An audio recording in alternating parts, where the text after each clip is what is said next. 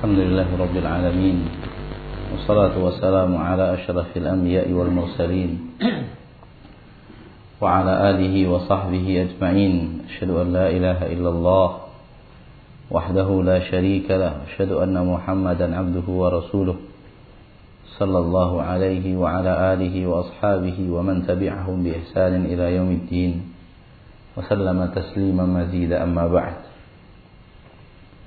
Ma'asyiral muslimin rahimani wa rahimakumullah. Sesungguhnya tujuan Allah Subhanahu wa taala menciptakan kita hidup di permukaan bumi agar kita kemudian beribadah hanya kepadanya. Agar kemudian kita bertauhid menjadi hamba-hamba yang benar-benar mengesahkan Allah Subhanahu wa taala di dalam segala ketaatan.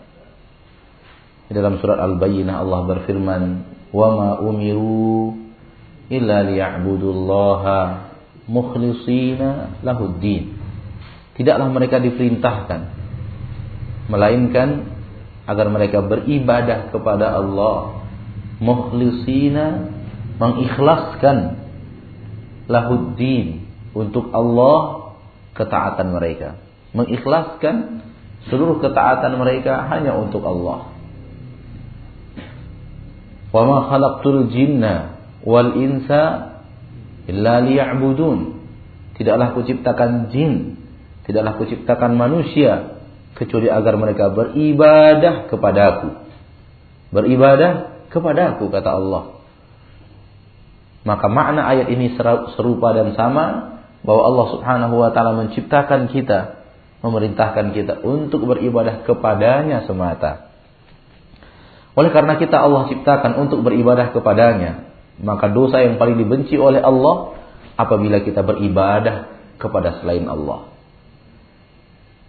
Oleh karena inti utama kenapa kita diciptakan oleh Allah agar kita beribadah kepadanya, maka dosa yang paling besar adalah ketika kita menyelewengkan ibadah kepada selain Allah Subhanahu wa taala.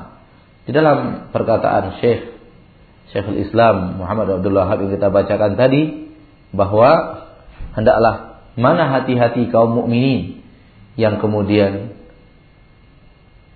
kokoh dan kuat di dalam akidah dan tauhid mereka.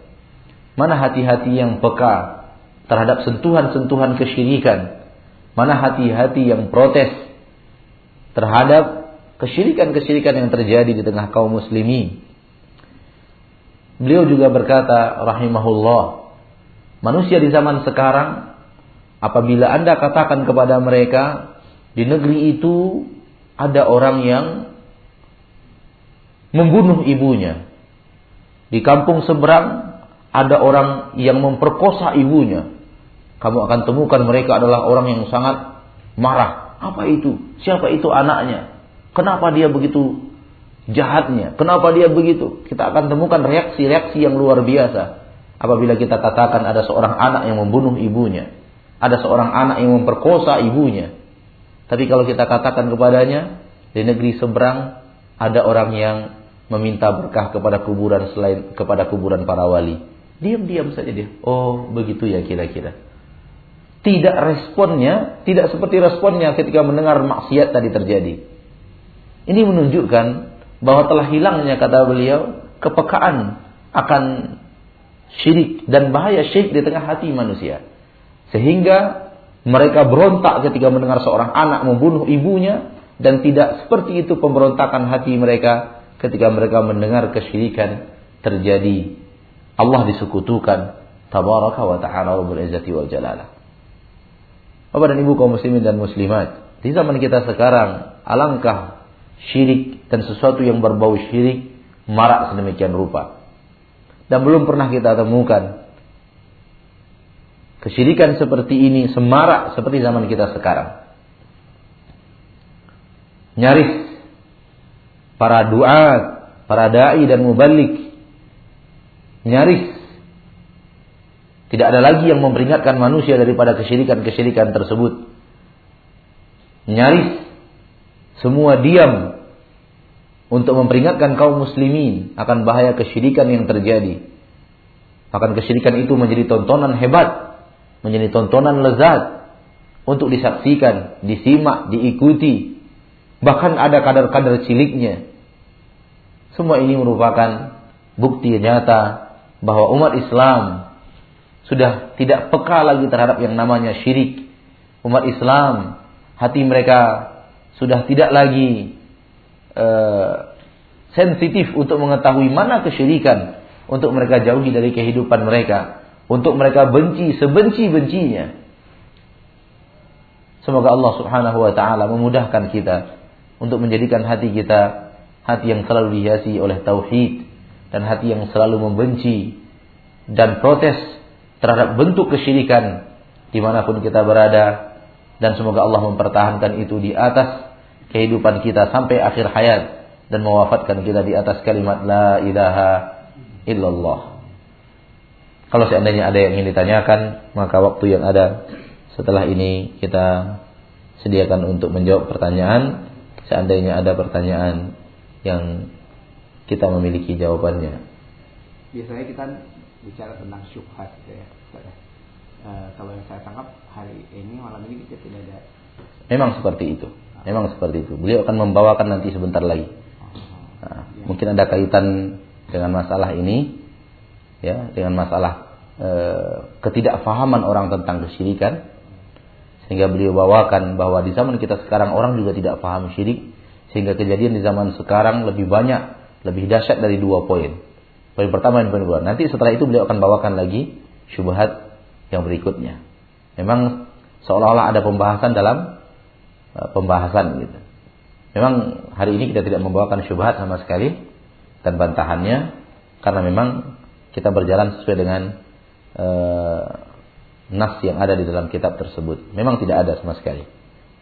Pertanyaan menarik dan ini sangat banyak di zaman kita sekarang terutama di hari-hari ini yaitu bolehkah kita menghadiri undangan atau orang yang mengadakan syukuran naik haji. Di zaman kita sekarang sudah hampir merupakan seolah-olah itu adalah sunnah Rasulullah yang harus dilakukan di mana ketika orang hendak melakukan ibadah haji mereka pun mengadakan syukuran mengundang orang kiri dan kanan, membuat tenda, menyediakan makanan, dan terkadang orang-orang yang mau pergi haji itu disandingkan pula laki suami istri. Nah, iya, dia di diarak ya, diarak ke sana dan kemari bagaikan pengantin baru dan itu sudah merupakan seperti walimahan. Ya, dan itu telah banyak di tengah kehidupan kita walau kemudian dengan e, legalitas syukur syukuran. Ya. E, hal ini sudah tidak, tidak pernah terjadi di zaman Rasul kita tercinta Nabi Muhammad sallallahu alaihi wasallam. Dan hal ini sudah merupakan hal yang diyakini sebagai bagian daripada agama. Hal yang diyakini sebagian daripada agama dan kita tidak ya, tidak ragu lagi bahwa perkara seperti ini adalah perkara yang tidak disyariatkan oleh Rasulullah sallallahu alaihi wasallam, tidak pernah disunnahkan oleh Rasulullah SAW alias perkara ini merupakan perkara yang yang bid'ah. Oleh karena itu hukumnya sama dengan hukum menghadiri perkara-perkara lain daripada hal-hal yang merupakan sesuatu yang tidak pernah diajarkan Rasulullah Sallallahu Alaihi Wasallam. Kalau as, usul asal asal usul daripada sebuah masalah tersebut adalah murni bid'ah, maka hukum yang ter, yang yang benar dalam masalahnya adalah tidak dihadiri. Tidak dihadiri wallahu taala alam. Namun masyarakat muslimin dan muslimat, hendaklah kita pandai menyampaikannya. Hendaklah kita pandai menyampaikannya. Ya. Misalnya ketika ada undangan kita katakan kepadanya bahwa maaf Pak mungkin saya tidak bisa hadir karena begini, karena begini, karena begini. Yang saya tahu dari sunnah Rasulullah itu tidak ada. Jadi mohon maaf kalau saya tidak hadir bukan karena apa-apa tapi keyakinan saya bahwa walimah seperti ini atau acara seperti ini bukanlah bagian daripada syariat Islam. Dan kemudian janganlah kemudian kita frontal dalam frontal dalam menyampaikannya. Apa ini Bapak? Lakukan bid'ah ini Pak? Tidak benar ini Pak. Bukan seperti itu. Sampaikan dengan akhlak yang baik dan kata yang sopan. Ya. Kalau ataupun kemudian di hari di mana dia akan di mana dia melakukan acara itu kita tidak hadir, tidak tertutup kemungkinan di hari dia mau berangkat kita datang. Tidak tertutup kemungkinan bahwa di, di hari dia mau berangkat kita datang. Kita ikut melepasnya ke bandara misalnya. Ya, untuk melipur atau menghilangkan apa kemungkinan-kemungkinan setan datang kepadanya bahwa orang ini sudah tidak lagi menghargai saya sebagai seorang pamannya, tidak lagi menghargai saya sebagai seorang saudara sepupunya, tidak lagi menghargai saya sebagai seorang teman karibnya. Karena kita mendengar adanya sebagian daripada kawan-kawan kita yang diundang oleh orang yang selama ini adalah teman baik dengannya, tidak hadir, itu membuahkan uh, sesuatu di hati temannya. Dia sangat berharap kehadiran kita yang teman akrabnya karena mungkin kita adalah orang yang dia kagumi, dia dan semacamnya, dia sayangi atau dia cintai karena Allah, tapi karena ketidaktahuannya akhirnya ini membuahkan sesuatu di hatinya.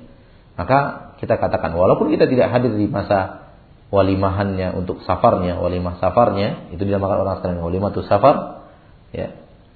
E, walimah seperti ini tidak ada dalam sunnah Rasul, tapi itu tidak menutup kemungkinan kita di saat dia akan berangkat melaksanakan ibadah haji kita datang ke rumahnya. Kita melepaskannya pergi bersafar dan itu boleh. Melepas orang pergi bersafar boleh dengan cara yang seperti itu ketika hendak dia bersafar kita datangi dan kemudian ketika kita mau lepas kita doakan dia. Apa doanya melepas orang yang akan pergi? Apa doanya melepas orang yang akan pergi berangkat bersafar? Astaudi'ullaha dinaka wa amanataka wa khawatima amalika astaudi'ullaha dinaka wa amanataka wa khawatima wa khawatima amalika atau kalau kita sukunkan semuanya astaudi'ullahu astaudi'ullaha dinak wa amanatak wa khawatima amalik saya serahkan kepada Allah Subhanahu wa taala untuk menjaga agamamu amanahmu dan uh, akhir daripada amalanmu, amalan terakhirmu. Kepada Allah Subhanahu wa taala saya serahkan seluruh urusannya. Kemudian orang yang akan pergi mendoakan orang yang akan ditinggalkannya dengan mengucapkan astaudi'ukumullahu alladzi la tadhi'u wada'i'uh. Astaudi'ukumullah alladzi la tadhi'u wada'i'uh. Saya serahkan kepada kalian kepada Allah di mana Allah tidak akan menyia-nyiakan amanah yang diserahkan kepadanya. Saya serahkan kalian kepada Allah di mana Allah tidak akan menyia-nyiakan sesuatu yang diamanahkan kepadanya. Zaman kita sekarang di saat e, walimah safar pada hadir makan drama kemudian mohon maaf dan segala macam ketika mau pergi tidak mendoakan malah bye bye dadah misalnya Hah? hilang sunnah Rasulullah Sallallahu Alaihi Wasallam, kemudian hidup suatu suatu bid'ah. Berkata para ulama, sunnah dan bid'ah sesuatu yang akan senantiasa berperang. Apabila hidup satu sunnah akan mati satu bid'ah. Apabila hidup satu bid'ah akan mati suatu sunnah. Dalam bersafar, ma'asyarul muslimi, yang disunnahkan adalah itu.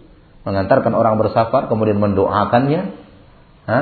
Orang yang ber, akan bersafar mendoakan orang yang ditinggalkan orang yang akan ditinggalkan, mendoakan orang yang akan bersafar, itu sunnah. Kalau bisa diantarkan dia ke tempat dia akan bepergian. Hah? Di tempat ke tempat dia akan bepergian, diantarkan dia ke suatu tempat.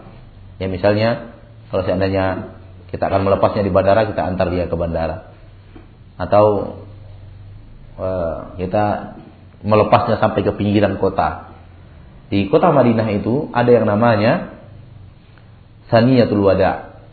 Saniyatul Wada yang terkenal dalam bait syair yang dinyanyikan orang Tola al badru alaina min saniyatil wada'i. Min saniyatil wada'i. Saniyatul Wada adalah nama semua tempat yang di yang diketahui e, oleh orang Madinah tempat menyambut tamu orang datang atau melepaskannya. Atau melepas mereka. Yaitu ketika ada orang yang akan berangkat kita kita temani sampai ke Saniyatul Wada. Dilepas di sana di pinggiran kota di pinggiran kota. Nah itu saniyatul wada sunnah hukumnya. Oleh karena itu kita katakan tadi walaupun kita tidak hadir, tidak ada salahnya kita usahakan dan itu sunnah boleh kita usahakan ketika kita datangi dia. Kalau di saat dia hendak berangkat dari e, rumahnya untuk melaksanakan ibadah haji ya Allah taala Bagaimana dengan acara-acara kalau dia tidak buat di rumah tapi dibuat oleh pengurus masjid? Atau dibuat oleh teman-teman kantor Iya, kita bekerja di sebuah kantor atau kita adalah pengurus masjid atau jemaah masjid atau dua-duanya akan kita rasakan di kantor dibuat orang di masjid dibuat orang juga. Hukumnya sama. Hukumnya sama karena hal-hal yang seperti ini bukan begini sunnahnya. Hidupnya sunnah ini hidupnya bid'ah ini mematikan sunnah yang tadi. Hidupnya bid'ah ini mematikan sunnah yang tadi. Yaitu orang bersafar itu sunnahnya adalah didatangi dia, diantarkan dia, didoakan dia pada saat itu. Namun ini yang terjadi yaitu ada acara ceramah, usahakan ceramah itu adalah ceramah tentang haji, tentu gitu. Kemudian ada maaf-maafan. Maaf-maafan bapak-bapak dan ibu-ibu tidak ada hubungannya dengan pergi haji atau tidak pergi haji. Maaf-maafan, minta maaf itu hubungannya dengan kesalahan yang terjadi. Tidak ada hubungan sedikit dengan waktu. Baik itu memasuki Ramadan, baik itu memasuki waktu mau pergi haji, baik itu memasuki Idul Fitri, tidak ada, tidak ada sunnahnya karena momen-momen tertentu kita minta maaf-maafan. Tidak ada sama sekali. Maaf itu hubungannya apabila kita bersalah. Bersalah kita minta maaf. Bersalah kita minta, minta maaf. Bersalah orang lain kepada kita kita maafkan seketika itu juga. Ini adalah sunnah Rasulullah SAW dalam maaf-maafan. Maka kemudian ada acara makan-makan, walau kemudian bukan kita yang mengadakannya, namun orang lain yang mengadakannya. Ya, ini sebuah kebiasaan yang akhirnya dinilai sebagai bagian daripada agama. Lebih berbahaya lagi apabila kemudian memang ada acara yang tadi, tepung tawar. Acara tepung tawar ma'asyarul muslimin diketak, di, kita tanyakan kepada orang-orang tua, ya, orang-orang tua, terutama orang-orang tua yang dari kepulauan Melayu, karena katanya dari sana sumbernya, mereka mengatakan bahwa tepung tawar itu adalah ritual orang-orang desa dulu ketika ingin melepas orang-orang pergi melaut. Agar diyakini bahwa itu akan membuat mereka uh, hilang sialnya atau jauh daripada mereka marah bahaya atau akan banyak mendatangkan rezeki dan semacamnya. Kalau memang itu, maka hal itu adalah hal yang syirik. Ya, yang mereka lakukan dahulu dengan keyakinan yang seperti itu adalah syirik. Kalau dilakukan sekarang dengan keyakinan yang seperti itu, itu keyakinan yang syirik. Nah, bila kita mau pergi haji lalu berbuat syirik terlebih dahulu. Kalau kemudian kita lakukan hanya karena semata-mata tidak ada keyakinan itu atau semata-mata karena itu begitu orang begitu pula kita, itu mubazir bid'ah dan mubazir. Karena kita akan melempar-lempar beras. Ya, beras dilempar-lempar. Dan tepung tawar, tepung itu menawar. Menawar apa? Apa yang akan ditawarkan oleh tepung? Tidak ada. Tidak ada yang bisa dilakukan oleh tepung, tidak juga dilakukan oleh beras, tidak ada yang bisa dilakukan oleh air-air itu. Air apa itu nih gitu-gitu oleh mereka itu? Ya?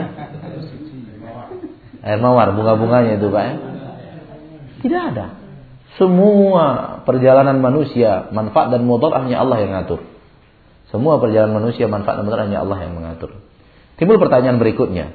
Kalau memang kemudian kita tidak melakukannya, namun kita di masjid, cuma masjid melakukannya dan kemudian mengajak kita untuk hadir karena memang kita akan berangkat haji tahun ini.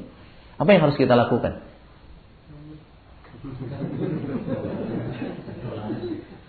Ya, tetap berbicara. Yang terbaik tetap berbicara. Itu yang terbaik. Tidak ada agama ini sebaik berterus terang. Tentu dengan bahasa yang terbaik, dengan ungkapan yang terbaik, ya, tidak ada sebaik berterus terang. Sebagian orang untuk menghindari acara itu, saya ada meeting, hmm, saya ada meeting. Dia berbohong, ah? Tidak boleh. Tidak boleh. Siapa yang membolehkannya? Ya, tidak ada agama ini sebaik berterus terang. Tidak ada sebaik berterus terang. Sampaikan apa adanya. Mohon maaf Bapak, besok saya tidak bisa hadir Pak. Datangi Pak Ketuanya. Pak Ketua mohon maaf, saya tidak bisa hadir besok Pak. Kenapa nggak bisa hadir? Karena acara yang seperti ini, mohon maaf ini Pak, sebelumnya saya mohon maaf ini. Saya sejauh selama ini saya belajar ilmu agama, saya selama ini saya dengarkan dari ustadz-ustadz kita ini tidak pernah dikerjakan Rasulullah. Apa benar Pak Pak Ketua Masjid? Saya ingin bertanya juga sama Pak Ketua nih sekarang ini. Coba tanya sama dia. Seru ya menjawab apakah Rasulullah pakai tepung tawar ketika mau pergi haji? Tidak akan ada yang bisa menjawab. Oleh karena itu, mohon maaf kalau seandainya saya nanti tidak bisa hadir gitu. Saya sampaikan maaf saya kepada jamaah Bukan karena saya tidak suka dengan mereka, bukan karena saya tidak bahagia mereka ikut bahagia dengan saya berangkat haji, tapi ini permasalahan adalah permasalahan syariat. Ini sudah mulai dianggap orang agama pada Rasulullah tidak pernah mengamalkannya. Tidak ada sebaik itu. Tidak ada sebaik itu. Sehingga ketika hari ini kita mau pergi, mereka lihat kita tidak datang, tahun depan mereka akan melakukan hal yang sama, mereka sudah maklum ketika kita tidak datang, ya kan? Mereka sudah maklum kita tidak datang. Oh, Bapak itu tidak datang karena memang dia yakin dia tidak meyakini hal ini suatu hal yang boleh dikerjakan. Ya manusia akhirnya terbagi. Ya terserah dia, dia punya keyakinan tersendiri. Atau kemudian ada yang, alah ini baru ini. Macam-macam akan terjadi. Akan tapi tidak ada yang sebaik berterus terang. Adapun lari, ha? lari apa main main, main apa kucing-kucingan gitu istilahnya. Itu tidak akan beragama ini tidak ada yang sebaik berterus terang. Jelaskan apa adanya, kita istirahat, kita aman, kita nyaman, tidak pusing memikirkan besok kita mau ke mana lagi. Iya kan? Tidak pusing memikirkan besok kita mau ke mana lagi. Jadi seperti itu insya Allah sampaikan kepada pengurus masjid. Mohon maaf bapak saya tidak bisa datang dengan begini, begini, begini. Seandainya bapak saya juga minta mohon pendapat ini. Kalau seandainya memang apa yang saya lakukan ini tidak benar. Andai seandainya Rasulullah pernah melakukan, saya pasti berani melakukannya pak. Mudah-mudahan dengan dengan ucapan kita tersebut tersentuh pula hati pengurus masjidnya. Tahun besok tidak mau dilakukan lagi. Hah? Mudah-mudahan. Siapa siapa yang menyangka? Dan kemudian dalam berdakwah, afifiddin rahimani wa tidak jangan kita langsung kalau melihat kondisi kita memang dalam keadaan lemah, jangan langsung tuding orang. Sadarkan kepada diri kita. Salah satu trik dalam berdakwah diajarkan oleh Al-Qur'an ketika membantah itu, membantahnya dari diri kita. Kita buka surat surat Yusuf. Di dalam surat Yusuf, Nabi Yusuf membantah kesyirikan kaumnya dengan cara menyandarkan kesyirikan itu kepada mereka, kepada dia. Ketika datang datang kepada Nabi Yusuf, masuk masuk penjara bersama Nabi Yusuf dua orang pemuda. Kemudian Nabi Yusuf didatangi oleh pemuda itu dan minta untuk ditakwilkan mimpinya. Yang satu bermimpi memerah uh, anggur, ya. Kemudian yang lainnya bermimpi uh, menjunjung sebuah makanan, roti, kemudian burung mematuk memakan roti tersebut. Kemudian Nabi Yusuf berkata, saya akan sampaikan kepada kalian takwil mimpi kalian.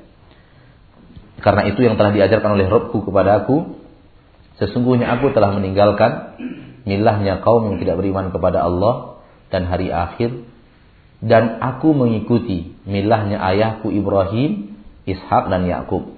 Tidak mungkin bagi kami untuk menyekutukan Allah dengan sesuatu. Tidak mungkin bagi kami untuk menyekutukan Allah dengan sesuatu. Kepada kami di, di, di, di, di, dinisbatkan. Dinisbatkan oleh Nabi Yusuf kepada kami. Tidak mungkin bagi kami untuk menyekutukan Allah dengan sesuatu. Maksudnya adalah, kenapa kalian menyekutukan Allah? Maksudnya adalah, kenapa kalian menyekutukan Allah? Nabi Ibrahim ingin membantah mereka. Akan tetapi bantahan itu dengan cara disadarkan kepada beliau. Kami tidak mungkin melakukan kesyirikan. Tidak mungkin bagi kami untuk menyekutukan Allah dengan sesuatu apa pun. Namun kalian, namun tidak diucapkan Nabi Yusuf. Berkata Syekh Abdurrahman Sa'adi ini adalah salah satu cara untuk berdakwah. Sandarkan itu kepada kepada kita. Bapak, tidak mungkin bagi saya menghadiri yasinan kemudian saya tidak tidak sholat Jumat. Eh tidak sholat Isya berjamaah. Tidak mungkin bagi saya. Sebenarnya kita sandarkan kepada diri kita, yang kita tembak adalah. Bagian daripada cara berdakwah. Sangat berbeda dengan kalian ini yasinan hadir sholat berjamaah Isya tidak keras. Coba lihat. Tidak mungkin bagi saya Pak. Sholat azan sudah berkumandang, saya masih duduk untuk membaca Yasin. bertakziah. Tidak mungkin bagi saya melakukan itu. Tidak mungkin saya tinggalkan rumah Allah dan seruan azan hanya karena ini. Sebenarnya kita nembak kan? Tapi kita arahkan kepada diri kita. Ini kata Syekh Abdurrahman Sa'di bahagian daripada usul dalam berdakwah. Dan ini perlu ditiru daripada usul-usul yang diajarkan dalam berdakwah oleh oleh Al-Qur'anul Karim. Sadarkan itu kepada diri kita, orang tidak tersinggung, orang paham apa yang kita maksud. Jadi hal-hal yang seperti ini perlu juga kita katakan bahwa uh, di dalam Al-Quran Allah berfirman walakin dzikra la'allahum yattaqun akan tapi berikan peringatan mudah-mudahan mereka bertakwa. Berkata Syekh Abdurrahman Sa'di dalam tafsirnya ini menuntut orang yang amar ma'ruf nahi mungkar harus mencari cara uslub dan redaksi yang sangat mungkin memudahkan orang untuk mendekati takwa. Artinya kita yang berdakwah mencari cara, mencari redaksi, mencari apa namanya? Teori, metode yang bagaimana orang mudah untuk kembali kepada ketakwaan. Dituntut. Karena inti daripada daripada uh, dakwah adalah la'allahum yattaqun. Semoga orang yang didakwahi men mencapai ketakwaan. Semoga orang yang didakwahi mencapai ketakwaan. Semoga bukan bukan wajib. Oleh karena itu, kata-kata yang menjauhkan orang dari dakwah dari takwa terlarang dalam dakwah. Kata-kata yang menjauhkan orang dari dari takwa terlarang. Karena salah satu tujuan tak tujuan dakwah adalah la'allahum yattaqun, agar mereka bisa ber, bertakwa. Itu tujuan. Kemudian ada orang yang mengatakan, yang penting sampaikan. Tak peduli orang mau apa, terserah, yang penting sampaikan. Ya. Kemudian tidak memikirkan uslub untuk menyampaikannya bagaimana, bagaimana supaya orang itu uh, walau dia tidak ikut tapi dia tidak tersinggung, itu harus dipikirkan dalam berdakwah. Dalam menyampaikan agama Islam dan syariat Islam. Apatah lagi di zaman di negeri di mana sunnah ini lemah, orang-orangnya sedikit, dan bid'ah merajalela, dan orang-orang yang mendukungnya banyak.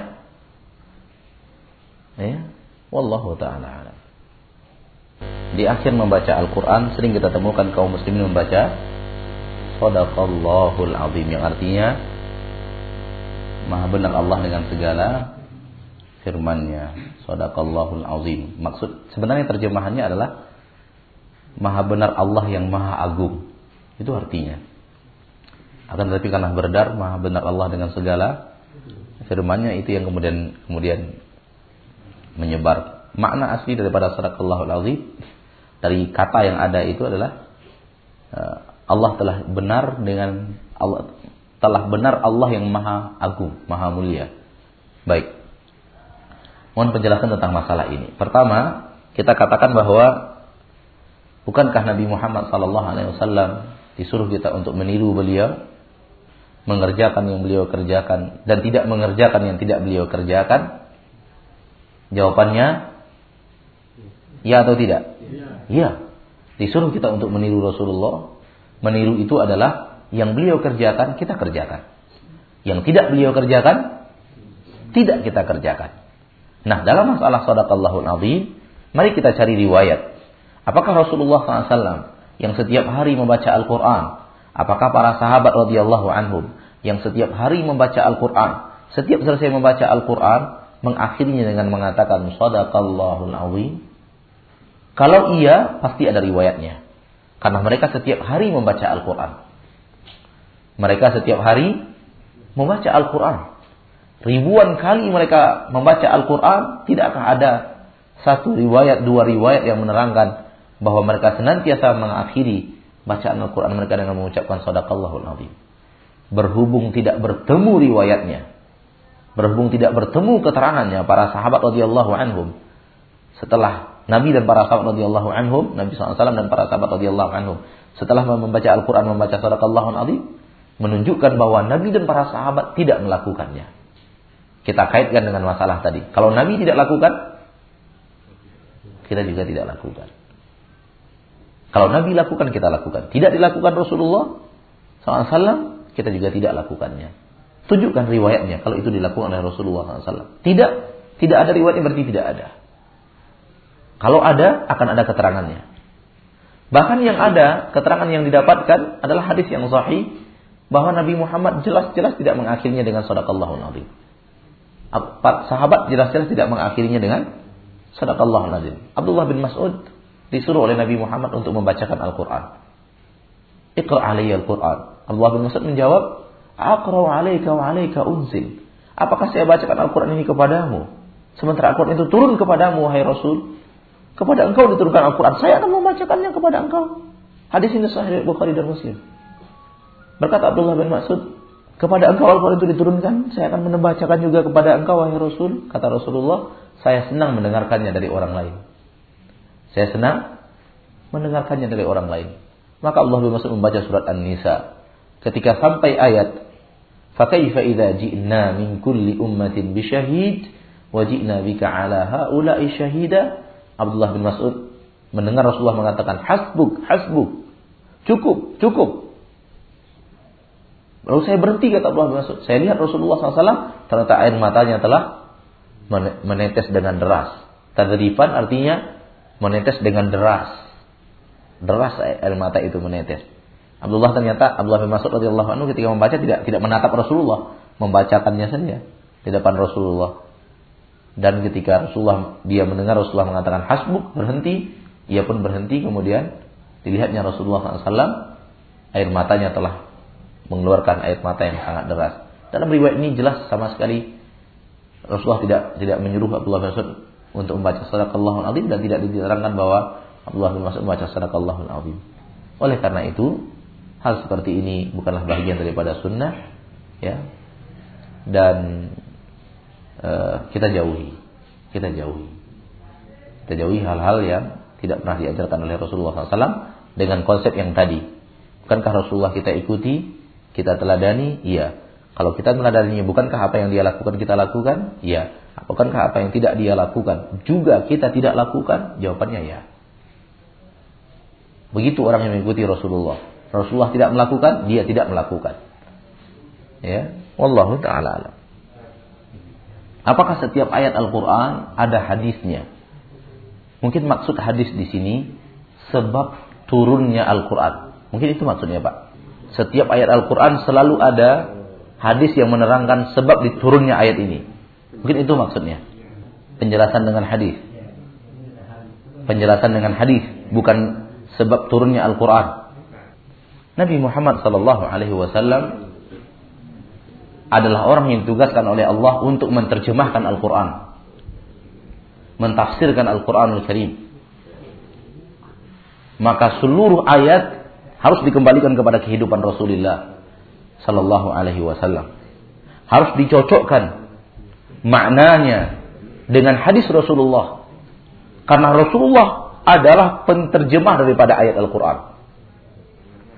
Berarti ada. Apa pun ayatnya, harus dikembalikan kepada kehidupan Rasulullah SAW. Dan tidak boleh kita ambil ayat itu lalu kita terjemahkan sendiri. Tanpa kita kembalikan maknanya kepada kehidupan Rasulullah. Kenapa? Karena Al-Quran ini tidak ada manusia yang lebih paham tentang isinya kecuali Rasulullah. Itu bukan berarti kita menyepelekan Al-Quran. Masa Al-Quran saja kalian tidak percaya harus kembali kepada hadis. Bukan itu maknanya. Maknanya adalah yang paham ayat ini Rasulullah. Oleh karena itu makna ayat harus dikembalikan kepada kehidupan Rasulullah Sallallahu Alaihi Wasallam. Tidak boleh dipahami sendiri. Oleh karena itu batil orang yang mengatakan bahwa di dalam Al-Quran ada ayat listrik. Di dalam Al-Quran ada ayat apa? Ayat listrik. Oh ini dia. Dalam surat An-Nur. Dalam surat Cahaya. Ha? Allahu nuru samawati wal ard mathalu nurihi kamishkatin fiha misbah al misbahu fi zujajah. Az zujajatu ka'anha kawkabun durriyun. Yuqadu min, min syajaratin mubarakatin zaitunatin la syarqiyyati wala gharbiyyah yakadu zaituha yudhi'u walau lam tamsashu nar nurun ala nur yahdillahu li nurihi man yasha. Dan seterusnya. Mereka katakan ini ayat listrik. Ayat tentang listrik. Karena bicara tentang cahaya. Kalau ayat ini tentang listrik, tafsir ayat ini adalah tentang listrik, pasti yang pertama kali tahu listrik Rasulullah. Karena orang yang paling paling tahu arti Al-Quran adalah Rasulullah. Kalau memang ayat itu Allah turunkan tafsirnya adalah listrik, pasti Nabi Muhammad setelah turun ayat ini Sallallahu Alaihi Wasallam langsung membuat listrik. Kenyataannya tidak. Kalau kita yakini ayat ini adalah maknanya listrik, terbesit di situ keyakinan Rasulullah nggak paham loh Al-Quran. Di situ bahayanya. Ayat-ayat yang dikatakan orang sekarang ayat apa? Ayat-ayat apa? Sains. Oh, ayat-ayat sains. Hmm? Ayat-ayat sains. Terbesik di situ ya, yang yang salah-salahnya tentunya. Kalau yang benar-benarnya yang jadi masalah. Kalau dikatakan kemudian ayat ini ayat listrik, makna tafsiran ayat ini tentang listrik, sebagaimana dikatakan sebagian orang, sebagian dai dan mubalik, terbesit di situ makna Rasulullah nggak paham tafsiran ayat ini. Karena kalau seandainya ayat itu maknanya adalah listrik, pasti Rasulullah tahu tentang listrik. Karena Al-Quran turun tentang listrik. Kenapa Rasulullah tidak punya listrik? Begitulah kira-kira kenapa kita katakan bahwa kita tidak boleh menerjemahkan Al-Quran semaunya kita. Kembalikan kepada Rasulullah SAW. Itulah kenapa para ulama berkata Al-Quran yahtaju ila sunnah. Al-Quran membutuhkan sunnah. Karena Al-Quran adalah bagaikan matan. Yang pensyarahnya adalah sunnah Rasulullah SAW. Kehidupan Rasulullah SAW. Maka matan membutuhkan syarah. Matan membutuhkan syarah. Mate, matan, apa bahasa Indonesia apa sih matan itu? Hah? Matan bahasa Arab. Syarah bahasa Arab juga. Kita kekurangan bahasa. Siapa yang siapa yang membawa buku yang fotokopian dari kitab asli? Kitab yang saya pegang ada enggak? Enggak ada ya. Kalau ada di atasnya matannya nas yang ditulis oleh pengarang buku, di bawahnya syarahnya yang ditulis oleh pengarang syarahnya. Ya. Matan ini membutuhkan syarah yang ada di bawahnya. Karena syarah ini yang menerangkan matan yang ada di atasnya. Kekurangan bahasa kita. Baik. Oleh karena itu, seluruh ayat dikembalikan maknanya kepada kehidupan Rasulullah sallallahu alaihi wasallam. Berkata Sa'id bin Jubair, salah seorang murid tafsir Ibnu Abbas radhiyallahu an. Kata Sa'id bin Jubair rahimahullahu taala seorang tabi'in yang mulia, murid Ibnu Abbas, ahli tafsirnya para sahabat. Saya mengkhatamkan Al-Quran itu di hadapan Abdullah bin Abbas tiga kali. Setiap satu ayat saya berhenti dan bertanya tentang maknanya. Setiap satu ayat. Setiap satu ayat berhenti dulu diskusi tentang makna ayat ini bagaimana, apa pemahamannya, apa saja kandungan maknanya setiap satu ayat. Tidak dilewatkan setiap satu ayat. Berarti setiap satu ayat membutuhkan syarah. Dipahami oleh orang yang memahami, tidak dipahami oleh orang yang yang tidak memahami. Karena Abdullah bin Abbas adalah habrul ummah. Orang yang paling ahli dalam umat ini tentang kitabullah azza wa jalla. Karena doa Rasulullah SAW kepada kepada beliau. Allahumma faqihu fid din wa 'allimhu ta'wil. Berikan pemahaman agama kepadanya, ajarkan kepadanya takwil, tafsir, tafsir Al-Qur'an. Maka Abdullah bin Abbas adalah ahlinya, ahli tafsirnya para sahabat. Ya. Dimasukkan Abdullah bin Abbas di, di saat usia kecil baru, remaja, di tengah rapat kaum Eh, rapatnya Umar bin Khattab yang di situ ada kaum muhajirin yang hadir di perang Badar. Yang hadir di perang di perang Badar. Umar bin Khattab radhiyallahu anhu selalu bermusyawarah. Dan yang beliau angkat musyawarah adalah fakih-fakih umat pada zaman itu. Ahli fikihnya umat pada saat itu. Dan yang beliau pilih adalah orang-orang yang bersama Rasulullah SAW dari awal. Ya, beliau selalu mengumpulkan orang-orang yang hadir di perang Badar. Nah, di dalam rapat itu dibawa Abdullah bin Abbas. Sehingga sebagian yang hadir di perang Badar di musyawarah itu mengatakan, "Wahai Umar, kenapa Anda bawa anak kecil ini dalam rapat kita?" Gitu. Wajar manusia. Hah? Baru anak kecil, anak remaja, kenapa dibawa rapat bersama kita? Biasanya kita kan orang, orang tua saja. Orang tua tentu pengalamannya. Lagian ini anak. Lalu Umar bertanya, apa yang kalian ketahui tentang tafsir ayat An-Nasr? Idza jaa nasrullahi wal fath wa ra'aitan nas yadkhuluna fi dinillahi afwaja. Fasabbih bihamdi rabbika wastaghfirhu innahu kana tawwaba. Terang terangkan kepadaku apa yang kalian pahami tentang ayat itu tentang surat ini. Lalu mereka pun menjawab sesuai dengan yang mereka pahami bahwa apabila fatah Fatu Makkah telah datang, orang masuk Islam sudah berbondong-bondong kemudian Rasulullah sudah sudah beristighfar kepada Allah wa taala. Nas yang benar, tafsiran yang benar tentang tentang ayat tersebut. Akan tapi ada sesuatu yang tidak mereka ketahui. Kemudian Umar bertanya kepada Abdullah bin Abbas, Abdullah bin Abbas, apa yang kamu ketahui tentang ayat ini, tentang surat ini? Kata Abdullah bin Abbas, ini adalah ayat yang menerangkan ajal Rasulullah SAW sudah dekat. Ajal Rasulullah SAW sudah sudah dekat. Coba, dari mana tafsir ayat sudah dekat itu? Dari mana datangnya? Kalau bukan kepandaian yang diberikan oleh Allah Subhanahu wa taala kepada para ahli tafsir. Hah? Sehingga dibahas oleh para ulama. Bukankah tugas Nabi Muhammad untuk berdakwah? Iya. Sekarang dakwah sudah sudah jelas. Bukankah tugas Nabi Muhammad sampai agama ini ditegakkan oleh Allah dan dimenangkan oleh Allah? Ya, sekarang sudah. Sudah masanya. Berarti tugas dakwah selesai. Kalau sudah tugas dakwah selesai, saatnya untuk kembali mempertanggungjawabkan dakwah itu di hadapan Allah. Tentu di dalam berdakwah ada kesalahan-kesalahan, ada kekhilafan-kekhilafan, disuruh beristighfar dulu. Fasabbih bihamdi rabbika astaghfirhu. Innahu kana tawwaban. Allah menjanjikan menerima istighfarnya Rasulullah SAW.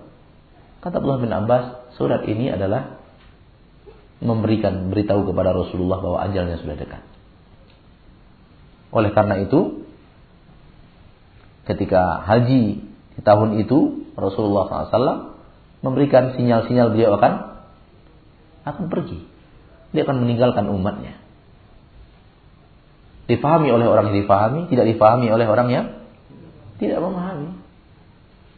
Di masyaallah muslimin rahimani rahimakumullah, kita katakan bahwa ayat ini tidak lepas daripada keterangan. Cuman karena kita tidak tahu Cuman karena kita tidak pandai alias bodoh. Akhirnya kita hanya ya kita kelompokkan ayat baru kita terangkan. Kita kelompokkan ayat baru kita terangkan. Ada kita masuk kepada tafsiran ayat yang sesungguhnya ya, gudang ilmu yang sesungguhnya, maka pada setiap ayat akan ada makna, akan ada makna. Jangankan ayat satu, huruf saja di dalam ayat itu memiliki makna huruf. Huruf. Kenapa harus ada huruf ini di sini? Kenapa tidak ada baris memiliki makna? Oleh karena itu, masya Allah muslimin, kita yang tidak tahu, kemudian kita apa namanya, e, tidak ilmu kita yang terbatas, ya, dan ilmu kita yang masih singkat, keahlian kita terhadap kitabullah azza wa jalla masih sangat terbatas, sangat minim, itu yang membuatkan membuat kita tidak bisa mampu berhenti pada setiap ayat. Akan tetapi ayat itu sesungguhnya memiliki makna dan Allah Subhanahu wa taala tidak menurunkannya sia-sia. Allah Subhanahu wa taala tidak menurunkannya sia-sia wallahu taala alam. Nah, syair dalam bahasa Arab yang paling mirip dengan kita sekarang itu adalah puisi puisi. Untayan kata memiliki makna untuk memberikan motivasi, untuk memberikan sesuatu, memuji sesuatu, menghina sesuatu, pakai syair. Jadi Yang lebih mirip dengan syair dalam dalam dalam tatanan kita, kehidupan kita adalah puisi. Puisi. Maka berpuisi tidak masalah. Sampaikanlah untayan-untayan kata yang indah di dalam berpuisi. Pujilah orang tua kita. Sampaikan sanjungan untuk Rasulullah SAW. Asal jangan berlebihan. Silakan puji Allah Taala. Terangkan ilmu agama dalam bentuk puisi Terangkan ilmu agama dalam bentuk puisi. Para ulama mengarang ilmu tauhid dalam syair. Para ulama mengarang ilmu nahu dalam syair. Hah? Para ulama mengarang ilmu hadis dalam syair. Dalam untayan kata-kata yang tersusun rapi, yang memiliki makna, memiliki keindahan, puisi dalam bahasa kita. Namun mereka lebih ketat, syair lebih ketat peraturannya. Tapi kira-kira mirip dengan itu. Maka bukanlah nasyid yang dinyanyikan, dilantunkan, kemudian disenandungkan, bukan seperti itu. Tidak seperti itu, tidak seperti yang mereka mereka kira, tidak seperti yang mereka kira seperti itu. Wallahu taala alam. Untuk mengetahui sebuah kesalahan adalah kesalahan, perhatikan apa yang terjadi setelahnya.